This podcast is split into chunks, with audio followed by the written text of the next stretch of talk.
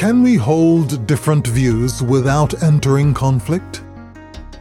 Some people enjoy conflict. There are many who seem to thrive on it, and so they nourish it at every step. Their opponents are many, and there is opposition and conflict in almost every sphere of their lives. The causes of conflict can be as varied as the forms it takes. Sometimes it's caused by jealousy and unhealthy rivalry. Sometimes fear and insecurity are the reasons. Some years ago, I asked one of my lecturers, How do I create friends instead of opponents? She said one method is to be aware that we all have similar desires, similar urges to succeed and be happy, and we often have similar handicaps that prevent us from attaining those goals. Why not change the they versus us into we are?